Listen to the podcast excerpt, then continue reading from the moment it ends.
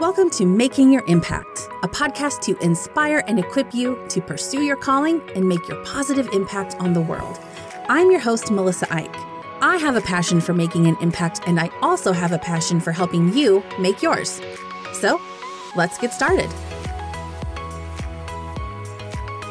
Hello, and welcome back to Making Your Impact. I'm very, very glad to have you here today. For those of you who are new here, my name is Melissa Eick. I'm a co founder and the director of communications and development for the Dragonfly Home, a nonprofit in Oklahoma City that serves survivors of human trafficking. I'm also a writer, speaker, and attorney and you can learn more about me at melissaeick.com. That's melissaeick.com. Today's episode is part one of a wonderful conversation I had with Jenna Worthen. Jenna is a political and nonprofit fundraising consultant here in Oklahoma City. She played a huge role in helping Dragonfly get off the ground and on a good path towards sustainability, and she has been an encourager and supporter literally since day one. In this part of our conversation, Jenna and I discuss the very unexpected, pretty sure divinely inspired way that we met. And we also talk about how our childhood experiences influenced our activism. Very interesting, I found. We have some similarities there I didn't previously know about. We talk about how she got into the political sphere and more. This is somebody who can definitely inspire and equip you in making your impact. She has inspired and equipped me in making mine. So let's dive right into our conversation.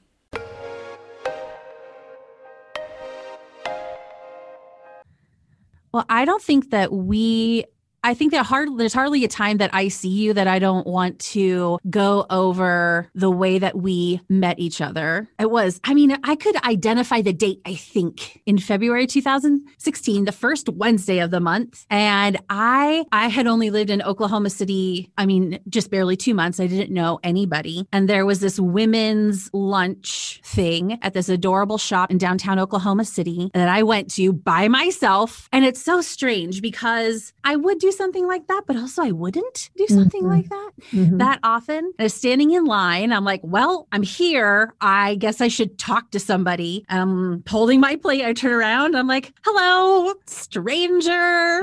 I'm Melissa. Who are you? And it was you. Yes, it was. I will never forget that day. Yeah. I also went by myself. I mean, I, I thought I might see some people I knew there, mm-hmm. uh, but I did not, you know, I didn't have anybody to eat lunch with. I didn't, you know, it was just felt like I was supposed to go to this, this lunch thing. And yeah. then that's how we met. And we talked for 30 seconds in the lunch line and went our separate ways. And then I was kind of waiting for the crowd to filter out before I got up. And there was something, I mean, this kind of thing doesn't happen to me that often. was like, talk to her, talk to her, go back and talk to her. And I'm like, I don't want to just bother this random stranger, but I couldn't not do it. So I was like, hello, I feel like I'm supposed to talk to you some more. And your response, you're like, okay. I mean, no hesitation. Couldn't have gone better. And I think, I think I gave you, you asked for my email address right I then. So.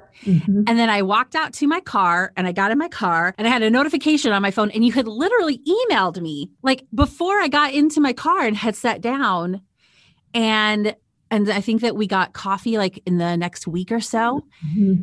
And it turns out that we were just in the process. I mean, like the beginning days of even thinking about founding Dragonfly. And a huge part of your business is nonprofit fundraising strategy nonprofit strategy in general, but especially fundraising, which we didn't have a clue about. And God just placed you before us and in our first couple of months of founding, you'd put together a plan. Our first gala came together. Anyway, you don't like to take a lot of credit, but gosh, I mean, none of this would have happened. That's five years ago. Wouldn't have happened without you. I really appreciate that. And thank you. I will receive it. I will obviously push back on it 100%. right. Um, but yeah that's those divine interventions you know those those are what keep me going yeah. Uh, and i think that when we're looking for them you find them yeah. and you maybe don't know what they are in the moment it takes right. a bit of reflection and you're like holy cow without that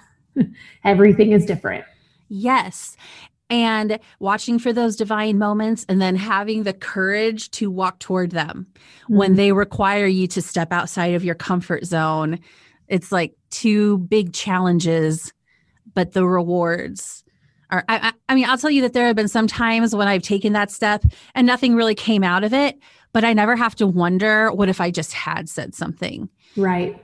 Right. Yeah. I, I bet you've got a lot of stories like that, don't you? Yes, I do. Yeah. I do.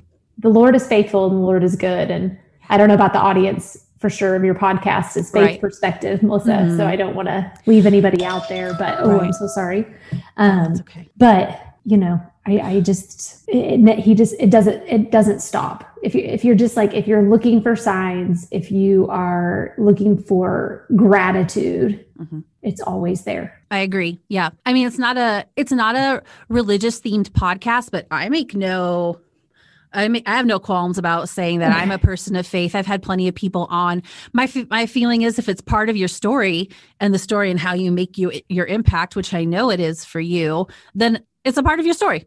Great. And that's Great. it. Yeah. Great. Um, Sorry, so, that was my alarm. Your audience should know I'm a freak and I have alarms set on my phone for when I should be starting certain parts of my evening routine. and oh, I, I had, have.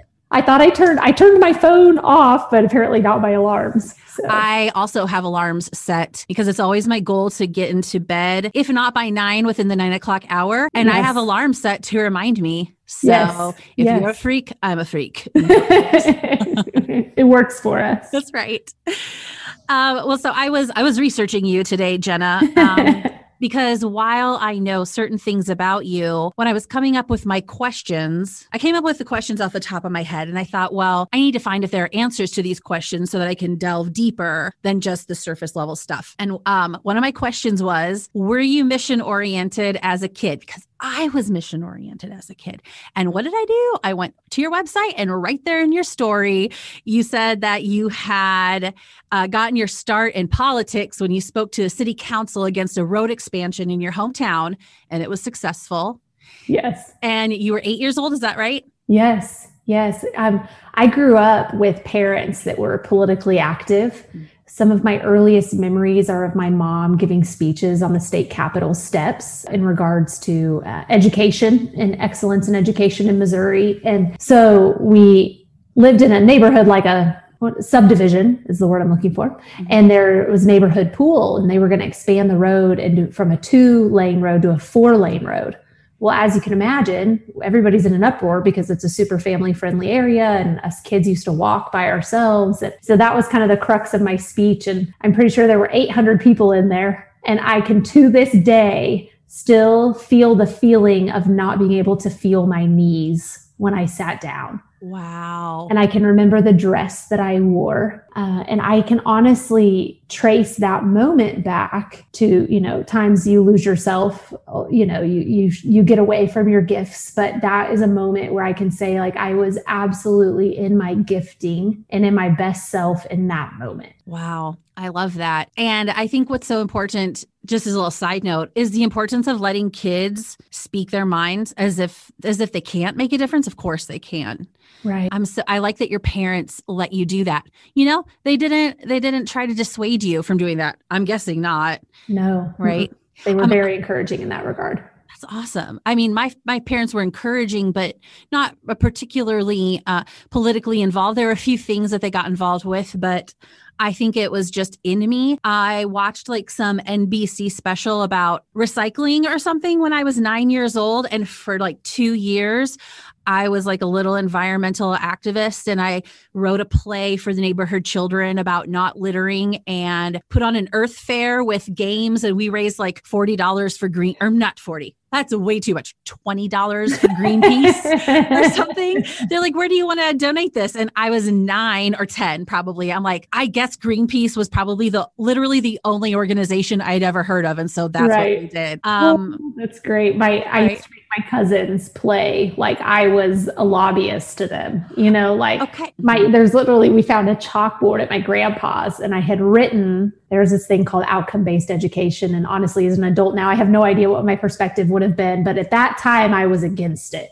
you know okay. i mean i would just yell at my cousins about how we were against it and apparently they just found a chalkboard had been unearthed and it was written on there i mean i was a nut i'm still a nut and i'm proud of it it's fine no, but listen to this parallel jenna because i went from environmentalism to i used to pretend to run a shelter in my bedroom to the point where i drew posters and i did fundraising concerts for it with my barbies mm-hmm. i had a mm-hmm. checkbook and i would like write out checks to vendors that would come to my bedroom door. I'd like put blankets away and keep everything organized. Isn't this kind of weird, isn't it? Yeah. And then like we're both doing yeah that exact thing. Yes. Wow. Okay. I love that.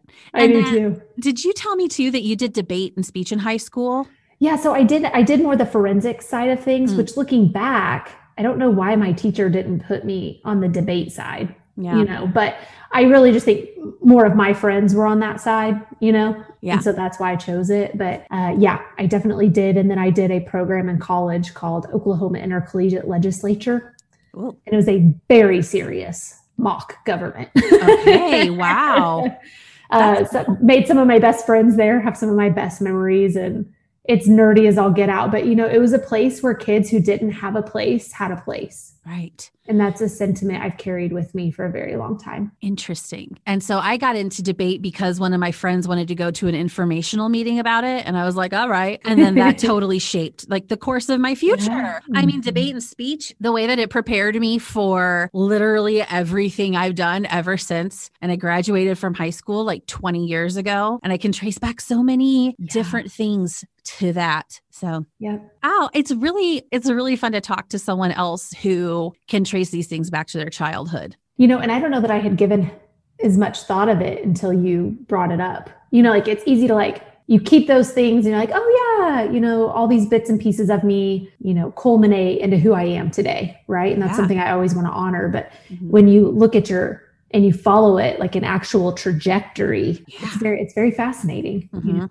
Well, so in part of the the book that I'm very slowly writing, but am writing, one of the things I emphasize, and on this podcast too, is if you're trying to find your calling, look back at what you enjoy doing as a as a kid. I think there's really something there, like that pure part of yourself that was mm-hmm. allowed to just be passionate about what you're passionate about. Yeah, I think Glennon Doyle does a really good job talking about that in her recent book, Untamed. Okay.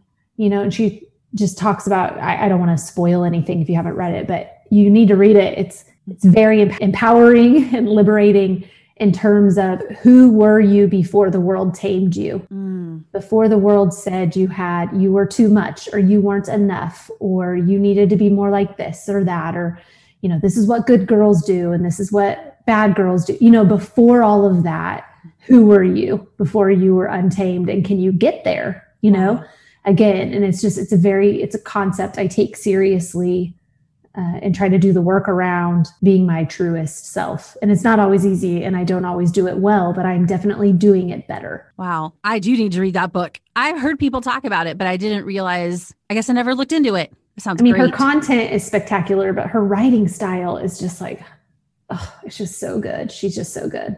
Okay. You as a writer would appreciate it. Okay. Well, you know, I'm sold. I'm sold, Jenna. I'll let you know when I read it. I'll, I'll, get the audiobook probably. Then I can uh, clean and read at the same time. Yeah. I like that. Okay, awesome. Well, the one of the reasons that well, I think really the thing that led me to meeting you or the purpose behind it was your own business, James Martin Co. Do you say James Martin Co? Yeah, we usually, I mean, it's James Martin Company mostly because I would have liked it to have been just jm.co mm-hmm. but the, that was taken. So okay. the story behind the company name is my son is Robert, we call him Bobby. Bobby James, mm-hmm. and then I have Jake Martin. And James is my dad, and Martin is my grandpa. Wow. And what we like to do, it's a political and nonprofit fundraising consulting company. And what I really believe part of our intentional development strategy model is, you know, honoring pieces of your past to carry forward into your future. Hmm. I think that as trends and practices and strategies ebb and flow and change, you cannot ignore how you got there. Hmm. You know, when I've done I've done political work now for let me do the math 13 almost 14 years and I've seen too many people that forget where they came from they forget how they got somewhere and they usually they come back around but mm-hmm.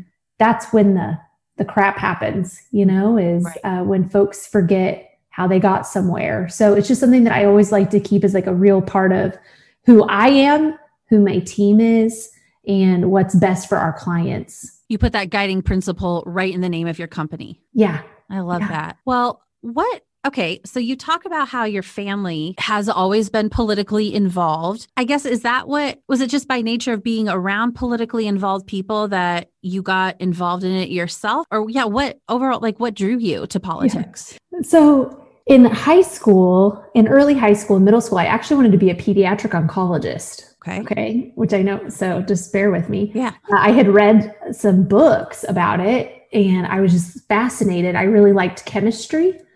And I was just fascinated. Uh, I have pretty thick skin. So I actually feel like I could be someone that delivered hard news well. And I'm your ultimate hype girl. So I just, I, you know, I felt like it was a good space for me. And then in high school, I learned more and more about medical malpractice, tort reform Hmm. Okay. And when I say yep. I'm nerdy, I'm nerdy. Right. So then I decided I'm a pretty good speaker. I'm a pretty good logical, analytical thinker. I'll go to law school and I'll defend good doctors. Right. Because, okay. you know, you look back, I think whenever I was in high school, like that was the cusp, I feel like really of like the, you know, it became like suing one another became commonplace Okay. I'm sure it was happening before then, right? But I think we started to hear about it more. Mm-hmm. You know, I feel like that McDonald's case was around then, you know, when the woman spilled her hot coffee on her lap and yeah. it, come to find out McDonald's had been having their coffee at astronomically high temperatures and, right. you know, those kinds of things. So I had decided I would go to law school. So I had a politics and law undergraduate degree and I decided to take a gap year before applying for law school because I just wasn't sure. I wanted to go to law school. I still want to go to law school someday, and I might, but yeah. Um, I, I didn't know if I wanted to practice or if I just wanted the education. You know, I just I couldn't mm-hmm. decide. Right. So I decided to take a year off, and then that's whenever I met a gal who hired me to do political, be her assistant essentially, um, and she worked with uh, leadership teams to do strategic fundraising across Oklahoma, and so I got really fortunate to get my foot in the door there. And then I finished my last semester of college. They hired me full time. And uh, against my then boyfriend, now husband's advice, I did not go to law school. And instead, I got my master's degree in political management from George Washington University. And I really, really enjoyed that. I met a lot of incredible people in that degree program. I wouldn't say it's anything I've needed to be where I am, but it might be someday you know, mm-hmm. if I ever want to be a chief of staff for someone or, you know, do some of that kind of stuff. But right. Uh, no, I, you know, no one, I don't know anyone who sets out to do fundraising as a career. Right. Yeah. right? I certainly like, didn't. Yeah. It's, it's everyone's like worst nightmare, honest to God, is like asking people for money. Yeah. And uh, so it just, you know, it was a good fit. And our model is, you know, I, I really believe you can't outsource relationship management. So, you know, it's just kind of like why I'm such a strong supporter of the Dragonfly, uh, the Dragonfly Fund because home, because I have such buy-in mm-hmm. with the leadership because I've gotten to interact with you personally. Right? right. Yeah. So if I have somebody running for office and they think I'm going to call and make all these fundraising calls on their behalf, like they're wrong because right. those people don't give one flying flip about Jenna Worthen. Yeah. You know, they want to talk to that representative or that senator or that governor, whoever it is. They want to know them. They want to trust them. They want to feel heard. Mm-hmm. They want to feel known, you know, and then that's whenever folks give, give big.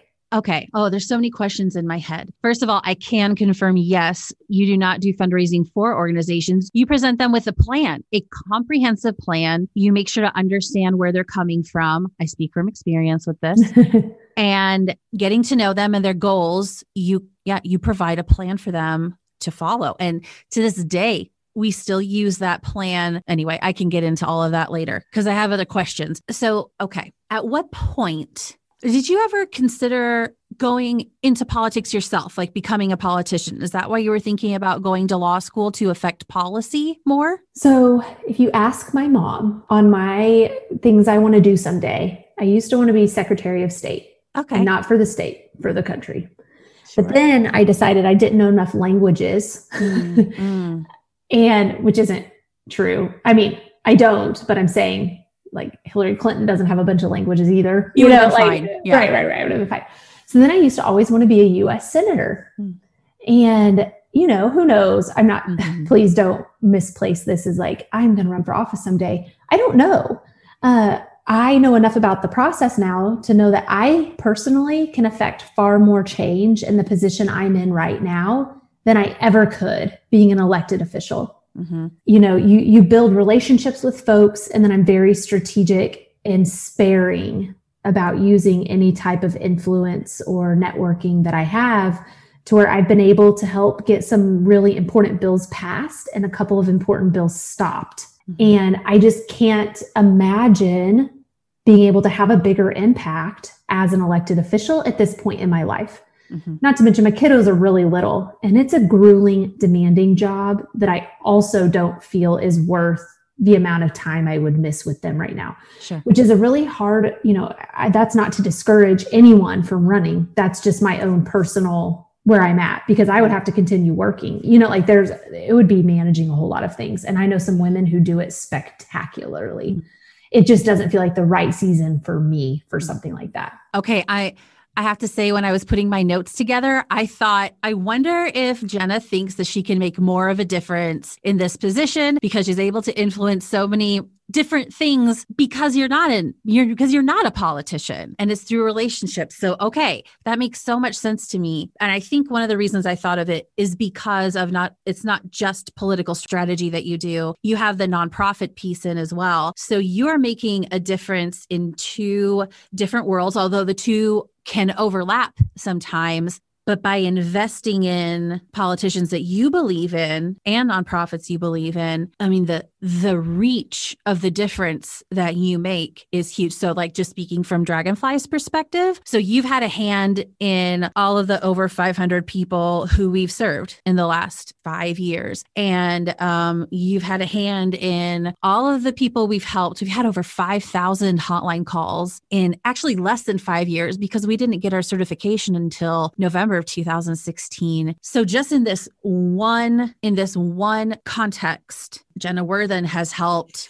human trafficking survivors from here in Oklahoma, other parts of the country, other parts of the world. And if you were a politician, sure, you can maybe push through a couple of pieces of legislation that could really help people. Those pieces of legislation could be changed in a few years. You know, that's not to say that obviously that's important but I think for all of these skills that you're talking about and for this time in your life and all you've been able to do, I mean, the the breadth of your influence is really impressive. Well, thank you for saying that, Melissa. I just you're think welcome. that people need to figure out like what are you good at? Yep. And do it. Yep. And then also remain in your integrity and be authentic. Mm-hmm. You know, we all we all watch the news we've all seen the stories i mean the political world because there has to be a certain amount of ego to run right, right? and i i actually believe i i'm like a huge fan of like strategic ambition like i think it's awesome like go chase what you want to do that's the epitome of what the american dream right like go yeah. go chase what you want to do be who you want to be but that also means that that you when you mix your work with that much power you know it can corrupt. I'm not saying it always does, but it can. You know, so it can be a very difficult space to navigate. Yeah. Uh, and I and I don't know, I still have a lot of work to do on myself hmm. before I think I could personally in a healthy fashion, true to my integrity, navigate that space is as my job. Right. You know? And so I've really enjoyed I, you know, no one ever knows what I do, you know, which I just kind of get a kick out of too. Right. and so it's just it's it's a good place for me to be in. You know, I'm just I'm, I'm working on myself too. Yeah. You know? And that that's a space I want to stay in for a while that gives some hope to me. Obviously, I, I don't know different people. Uh, how do I put it? I don't know people as well as you do, but there are certain people who are legislators here in Oklahoma that I just get a really, really good feeling about. And it seems like the humility is there. And I think that's incredibly important.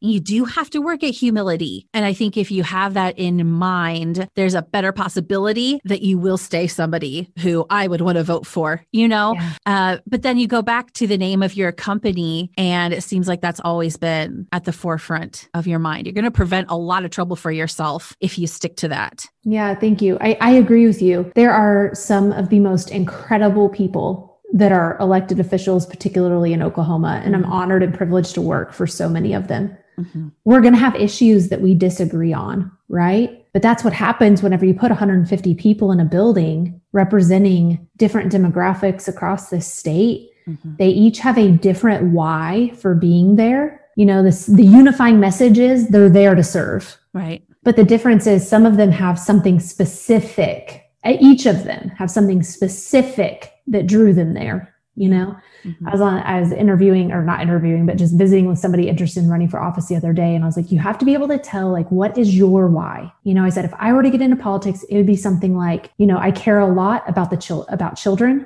in foster care mm-hmm. you know and so that's why i have done this this this and cared about this this this that ties into all these other issues you know like you have to have your why and i'm telling you some people's why is going to be really hard to identify yeah if they are not in tune to who they are. Yeah. It might also be really hard to understand, right? Mm. Like the breadth of issues that have to be talked about in any state, local, federal government. I mean, we only ever hear of the ones that raise the most money, mm-hmm. right? Right. Hot bot, hot button, most divisive topics, right? Mm-hmm. We're not hearing about how somebody got fired up to be there because there was a bridge that just could not get repaired in their community. Hmm, mm-hmm. You know, or you know, there was a big issue with prairie chickens. You know, like I don't know one one thing about prairie chickens, nope. right? But didn't, that was didn't know they were a thing. thing. Right. Okay. Like um I had another client who had like a big issue with like figuring out drones because there's a bunch of ranch land and is that trespassing is that oh, this yeah. stuff you know like just just the things that like government oversees right. right, and yeah. and so you know it's so easy to focus on what's bad but if you look and pull the docket at the end of the day there are a lot a lot of 98 to 0 votes yeah 101 to 0 you know or okay. to 7 or to you know in the house and then in the yeah. senate there's a lot of you know there there's a lot the 99% of folks want to do a really good job and they do work together. Yeah. But when you have a system where you have to pick one of only two sides, right? Like we're never going to agree with everything of whatever party we agree, we identify most with, right? It's just the one that you identify the most with. Mm-hmm. Right? And that can be a crapshoot. Right. Yeah. you know, so I just think that giving some folks some grace, it can be a really, really a, a grueling job, you know? Yeah. Yeah. So. And you get the inside track on a lot of people, and you have a I think that it would be easy to be jaded about a job like you have and turn it, I guess it's two sides of the same coin. Wow, you really get to see people at their worst and you know what people are really doing behind the scenes and you assume it's all bad. But really, if you just look at it a different way, you you get to see the the passion that people have for the state and for the communities that they're from. And they ran for office because they were seen as a leader in their community who helped people. Mm-hmm. and and they yeah that's a really great perspective. So one of my questions to you that i wrote out was how you stay optimistic in politics. And that sounds like that's it, right? You get to yeah. actually know people and see them for who they are and catch a glimpse of the actual integrity and and heart behind their work. Yeah, and also things are cyclical. I mean, I was pretty jaded for a little bit you know it was it was definitely a hard time to be in this business in the last few years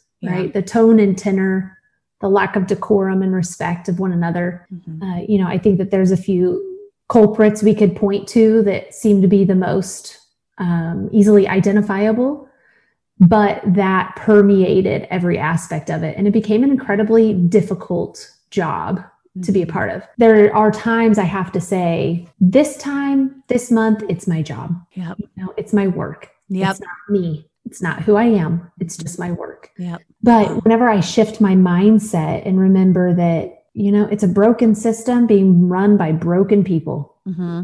And if I can just keep that perspective and change my mindset, you know, Yeah. then then I can go a lot further. And also, I mean, Melissa, I just refuse. I refuse to give up on optimism. Mm-hmm. You know, I just refuse. If I die spending my whole life expecting the best, Right. I think it's going to go okay. I agree. It Yeah. doesn't mean it's going to. I've lost some really big races for some really crappy reasons, Right. you know, Yeah. and it guts you at times. Yeah. But I just refuse. I refuse to allow uh, hurtful narratives and pessimistic individuals and systems that need help. Like, I, I refuse to get out of the work at this point Mm-hmm. Uh, because there's too much at stake. There's too Yeah. much on the line, you know. And you and I could we could disagree about a hundred things, but if we can agree on one, that's the one I want to talk about. Yeah. you know. Right. Well, i i- it's an interesting point. Something I've talked about before. Well, I talked to people about it. I've talked about it on this show. Is the work that I do. I've never once lost my passion for it, but it's not. uh, It's often not fun. It's Right. not glamorous. It's hard work. It's a lot of uh, pouring things out. It's a lot of wearing a lot of different hats. It is digging deeper than I ever thought I could these past few. I mean, I've thought before that I've reached the end of my rope only to find that nope, there's some more there. I don't know if God's just like adding on little pieces to the end of the rope as I go, but I'm like, okay. We talk a lot about how our, our your capacity gets stretched beyond what you think and what it used to be. I think about things I used to get stressed out about for Dragonfly, and I'm like, huh. But it is coming back. It's like you're saying you refuse to give up on optimism because there's too much at stake.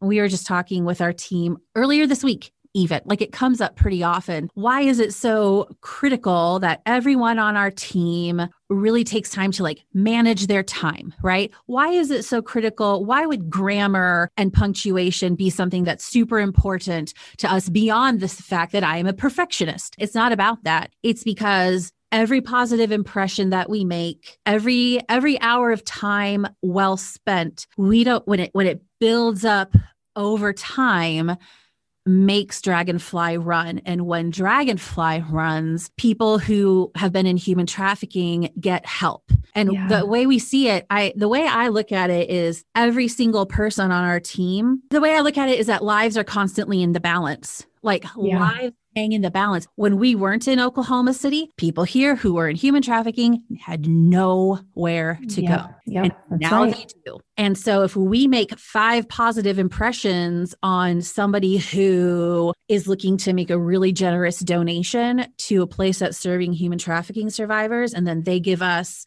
it happened somewhat recently, like a, a tens of thousands of dollars in a in a donation, you're like, okay, how how many people people can actually be helped?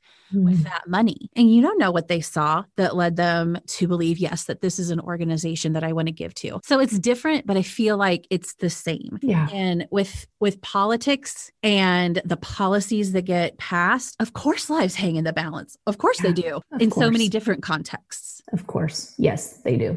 They Yeah. do. And and that's the thing that is like every, you know, when we're all pulling, we're, you know, we're all different pieces of the big puzzle that makes up our communities, right? And that's why I love the job I get to do because I do, I get to I get to have a little bit of, you know, like um I've been able to help one nonprofit with a bill that we passed that you know expanded uh, housing options for individuals with that have been justice involved with a felony on their record Mhm. you know like So, that's some meaningful work i feel really good about yeah. uh, i got to help kill a bill uh, very very quietly that i know w- protected Mhm. some individuals that you know like when when somebody has a sometimes sometimes there's a good idea with good intentions with unintended consequences. And because i have both world views and i interact in both worlds i'm sometimes able to be that person that says hey wait i see where you're coming from but we've got to put a stop to this for now. Yeah. get better educated on some of the nuances here and come back to it. You know Yeah. and and that's just like that's the most important work. And like you said about making those good impressions you know like that's a reason why i give my money to dragonfly you know is I, I trust you all to steward it well. I know you're pursuing excellence. You demonstrate gratitude. And and that matters to me as a donor you know? And that matters to me as a stakeholder. And that matters to me as somebody who just like believes in you guys. Yeah. Thank you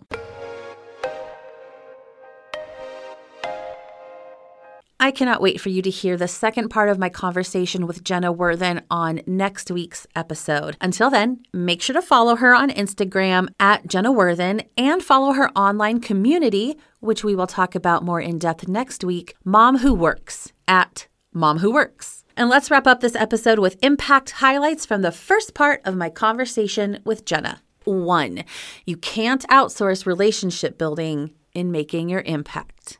Two, the actual reach of your impact can be so much bigger and broader than you imagine. Three, find what you're good at and do it. Four, remain in your integrity and be authentic. And five, refuse to give up on optimism. It will most likely work out for you if you do. I would love to know which of these impact highlights resonates with you the most. So please leave that answer on the post for this episode on any of my social media platforms by searching Melissa Eick.